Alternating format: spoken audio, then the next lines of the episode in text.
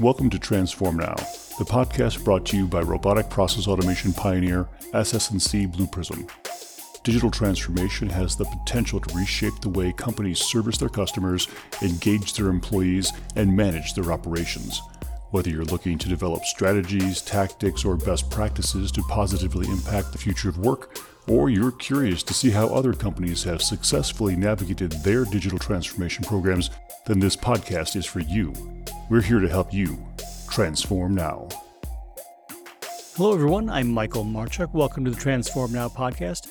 Our guest on this episode today is Vincent LaSalle. Vincent is a consultant and has written on topics of organizational innovation and societal change for over a decade prior to joining Demos Helsinki, a global think tank. He's focused on innovation from research and development to growth management with experiences in venture capital, entrepreneurship, large corporate and government change management, and a whole lot more. Welcome. Thank you. Thank you for having me. I'm glad you're here. Tell us a little bit more about yourself and the background that led you to join a global think tank, and, and maybe what is a global think tank? What, what do you do? Sure. So, as you said, my background is in business and in particular in innovation, traditional business school, venture capital, executives like C level training. And then I joined the second largest power utility in France to help build their innovation team. So, very kind of engineering heavy and kind of innovation over several years. And I was interested in societal transition at large. So, not only the energy transition, which is already complex enough, but what some could refer to post industrial change. And discovered that there was this really interesting group of community of a think tank in based in Helsinki and um, working pretty much on trying to solve like those systemic changes, trying to help different types of organizations or pieces of society to adapt to what would that be today. Was lucky enough to join them six years ago and have been working there ever since. And what we do in a nutshell, we try to play the role of a substitute between systems, if you want. So we have a very optimized system today for a very specific purpose, which is industrial building, service design, and a very kind of capitalist and neo-capitalist approach. I won't go into necessarily capitalism as, a, as an issue at all, but that's what our global society is really good at with issues and strengths attached to it. And the idea is to say, does that still make sense today? And what kind of new systems, new processes, new organizations are required? And we try to do both research and consultancy, and we work with governments, supranational organizations like the European Commission, the OECD, UNDP, so the UN, cities, corporates, NGOs, civil society at large to build up those different building blocks. We've been doing so, Demos Helsinki has been doing so since 2005. One of the things I wanted to chat with you about today, because I've been looking to understand how this interplay has worked. And I ran across Demos and the Scopegy methodology. I'm hoping you can provide a little more context about what Scopegy is all about. Sure. I like taking it up from what I was just saying now. We inherit a lot of the tools and organizations we have from an industrial era from the last 200 years. And there are some questions on is that still what the world needs now? And strategy as a tool, corporate strategy in particular, is one of them. It was mostly developed over the last 200 years, mostly since the end of the Second World War, in somewhat of a more linear, predictable, or perceived linear and predictable world, and which is no longer the case. And I'm pretty sure that the last few years has convinced most people of that. And so it's it has a few limits that we think are quite damaging to society.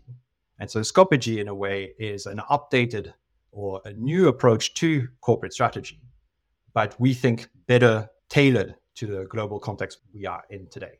So maybe I can go into a bit more detail on what the issues with current strategy that we see are. So, in a nutshell, and obviously a lot has evolved over the last few decades, and this is going to be a gross caricature, so I apologize for that. But strategy processes can be structured in mostly three steps. One, there's usually at some point some kind of foresight or forecasting approach done by companies or looking at trends, mega trends, depending on your consultancy, to look at what are the possibilities in the future. So you take trends and you pull them in the future and you say, okay, if this continues, what, what could happen? What risks? What opportunities? How likely is it that this is going to happen for us? And you look at possible futures. Then you've got the proper strategy process, looking at the current valuation, the current assets that you have, the current assets your competition have, the current competitors, lead legislative change, this kind of ecosystem that you're in and how it will evolve short term. You in you take in those trends that you've created and those opportunities and risks, and you make decisions today that should put you in a good position in the future, in a way, make more profit and be uh, profitable. And then there's a third phase, which is implementation. And usually those kind of where you just implement the strategic plan. And that is quite a sequential process and a kind of generic process that all companies go through on a regular basis. The issue, and obviously there's a lot of sophistication in this and tools, and I won't go into that, but overall, that's the process. There are two major issues that we see. One is that because the world has become so complex and to some extent unpredictable, there is there's going to be something that comes up quite soon after you make your plan that's going to unfortunately unravel your entire plan quite to its core which means that you need to start again in other words your pulling of the trends into the future you can't pull them very far today which is probably why we had five or ten even year plans or industrial plans in the 50s and that today most companies honestly are working on a year to year basis and that's a major issue for quite large long term issues that we're facing in society, like climate change, like reskilling, like industrial renewal or infrastructure renewal, that it's really hard to make a decision on a year to year basis. The second issue is that you're looking at external reasons why you need to change. So your implementation phase is motivated by changes that you see from your competitors, from legislation, from the climate potentially. But you're changing because you have to not because you want to. And in terms of motivation, in terms of actual efficiency of change, that is actually much less efficient. And we're at a time where we know there's quite a lot to change. And so not being efficient about it is complicated. And so that's why we've been working for the last several years and built up an, a quite different methodology that we call Scopegy. So you, we mentioned that this the sort of short term planning. I've seen long term planning in, in, various corporate entities, which may last three to five years as they project it out. You mentioned that that sort of longer term trend has even shrunk from the ten years to the five, maybe with technology mm-hmm. changing so rapidly. People are having to adapt to some of that stuff, but also with all of the changes that we've seen globally. Obviously, this help fo- you know focus these companies from a market perspective. You talked about competitors and the product development cycles and that sort of thing. But when you start talking about infrastructure renewal and some reskilling of the society as a whole, you're advocating these multiple long term, multiple decades of change which commercial organizations generally don't do or think about. So, how can a company, someone who's in a commercial sector, satisfy both the shorter term, the market view of things, and the longer term strategic goals? Sure. In a way, that is why Scopegy was built. So strategy comes from stratos in Greek, which is general positioning. A general is a military general positioning of troops on the battlefield. It is very much a military term. And you can see that kind of environmental reaction or contextual reaction to that word.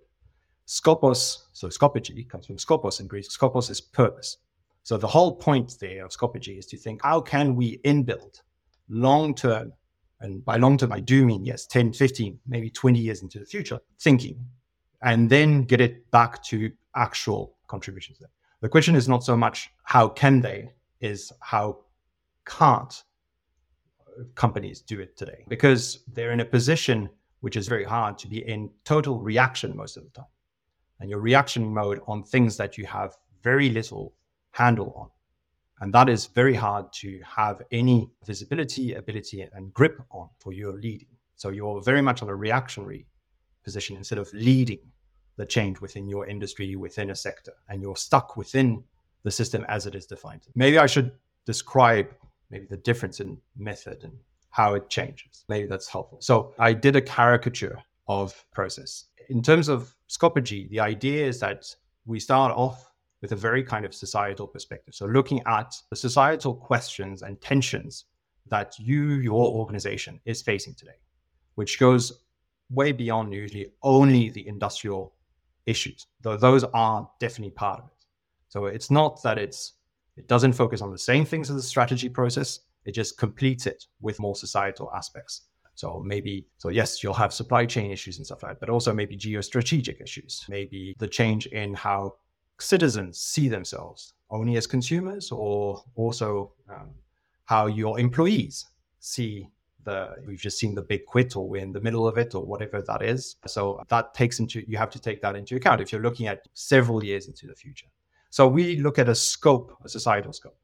Then we will use same strategy kind of foresight work but we're whereas in a way traditionally use foresight to imagine possible futures of like and then think okay i'll make decisions to be to be good with what i can see today. We actually use that work to figure out what did you want to see as a societal outcome in your field. And societal sectorial and then what is your role as your organization in that? And then we backcast so it's using the back like the uh, reverse approach to forecasting. Say what if that is the end goal in 15 years then what needs to change today? And you go back in time on the options. The last part is that instead of implementation of a plan you now can basically experiment different paths to figure out which ones are the most adapt to the context to reach your goal. So instead of reacting and having to rethink your entire strategy, you're just adapting the path. So I'll give an example, but let's say that in your in your plan you have to build this new type of job or of, of industry within or business in the next three or five years. Well, today you could create it internally. So, you know, invest in R&D or build it up internally. You could maybe do a joint venture with another large industry because actually this new business is at the juncture between your own and their own. It doesn't exist yet. Or you find maybe a startup that does this to some extent already and help it grow. So venture capital or corporate venture, whatever you want to call it. So that's three different paths. And the idea is to think what would help you decide between those paths. And if you build that and understand that, of thinking, oh, if there is enough demand in the next two years or straight away, then actually it makes more sense economically to do it ourselves. If not, we're quite happy to take to share the risk with somebody else, or that actually we'd love that another organization to break its neck around that and we'll just look for a while. And okay, great. Test maybe market desire, and that'll tell you which one to invest in. And so you adjust your strategy according to what the market, what society is telling you. But you're much more adaptive in that way, much more resilient on a long term process. And the last point I'll say is that whereas in traditional strategy with uncertainty in the world, you're, you're limited to looking shorter term because there's more and more unpredictability. In this case, the strategy, the Scopegy process forces you to think long term. Because if you're looking at a large change, it is unrealistic to say it'll happen in two years' time. Yeah. yeah. You know, decarbonize an oil and gas company, that is not a two year process. That's a 10, 15, 20 year process. And so you're and, forced and to think. We've seen that with within our automation platform and organizations, both commercial but also government. They're getting substantial value from rethinking their work to leverage humans and digital robot resources. But this implies that the current workforce is going to need to be reskilled to support their roles as they change and automation fundamentally alters the way they work. So this is something that companies can plan to do as they perform their digital transformations, but it brings up that longer term change, and that question about how do you filter that back into the educational system so that the children can be prepared for these changes when they grow up, enter university, and finally the workforce? But it, it really begs the question of how do companies and governments connect effectively to generate the skilled workforce for the next several decades to help generate mm-hmm. those future state plans that you just talked about? That is a perfect example of something where current strategy is actually quite hard or doesn't equip corporates to do that today. Because that's a lot of that of what you just described is outside the scope of what they feel is their responsibility, and understandably not. But it also means that you're going to inherit whatever education system is going to create in terms of a workforce. And so, again, you're extremely reactive to these things. And so, what Scopegy does is enable you to look at those aspects and think and rethink basically the system. Like the backcasting says, okay, this is, has to change. And what is our role in that? And so, and you have to make it economically viable for a corporation. But you can start thinking, oh, well, actually, there is a coalition with states. Actually, it's a coalition across my industry with a very clear goal. And we've actually built or helped create coalitions, industry coalitions, so pure corporate players together, challenge with like large challenges like the one you've described that they can't do in, individually.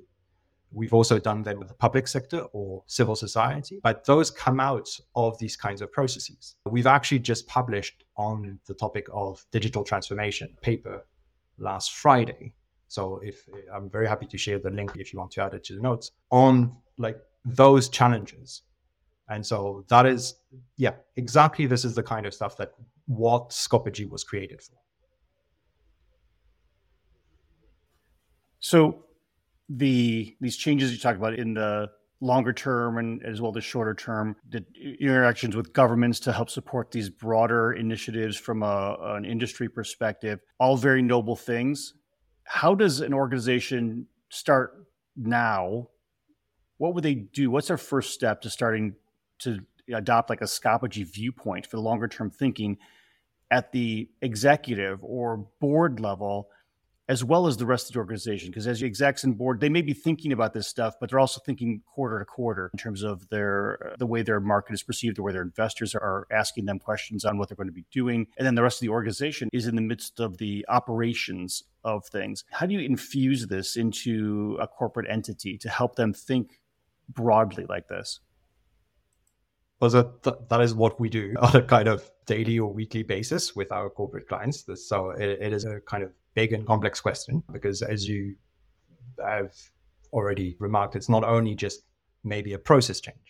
It comes with culture. It comes with reconnecting different departments in different ways. It comes with it has organizational changes. If you start going down that path of thinking, wait a minute, if I'm led by long term societal goals, and then that is already part of my strategy, that then becomes a part of my operations in the experimentation way that I expend that changes ops and that sort of thing. So the that kind of whole uh, support of being able to have that change over time. What is my role as a board of an organization or an executive committee now that I have this kind of long-term perspective and not only a kind of a raison d'être, but very much perspective of society of the future I want to contribute to. I think this organization will contribute to. So that's a, probably a longer conversation than we have time for, but I'm very happy to have it. We've published a few things, so you can find an update there on our website as well, looking at how to do this. Very practically, as a first step, I would say that whatever the industry, whatever the size of the company, you can look and really look at what are the societal challenges and questions that are being thrown your way.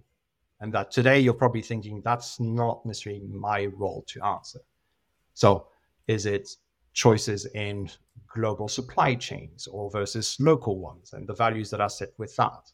Is it my po- political stance on some social issues? There's quite a few questions, or countries in which I'm positioning myself, or and a lot of the at the moment, a lot of those issues are dealt with in a legal matter. Am I obliged to do that or not?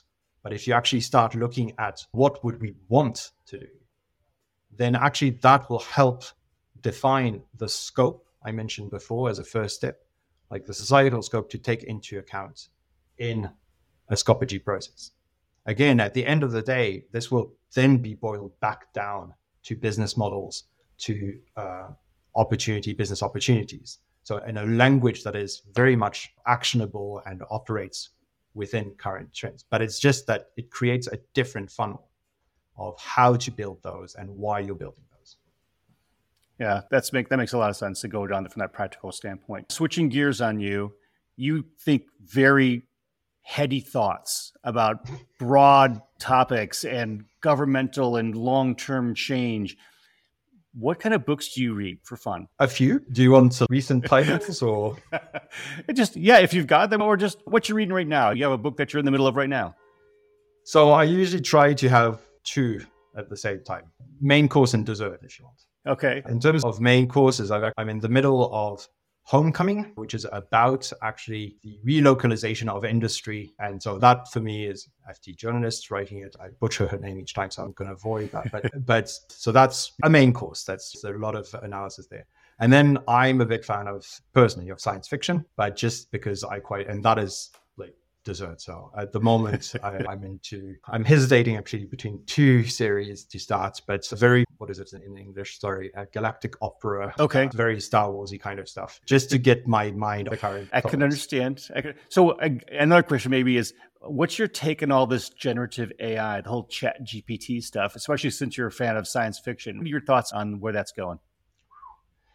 Big topic. this is very much my own take or position. I at times wonder if we're not to continue on in a way, again, inheriting from an industrial perspective, which is very much focused on efficiency, efficiency, efficient use of resources for kind of profit generation and very specific tools, but it has a very strong drive for achieving stuff. And so much has been achieved in the last 200 years. But I wonder if we're not building a society that is not necessarily really addressed for humans, because we're not the most efficient uh, organisms out there.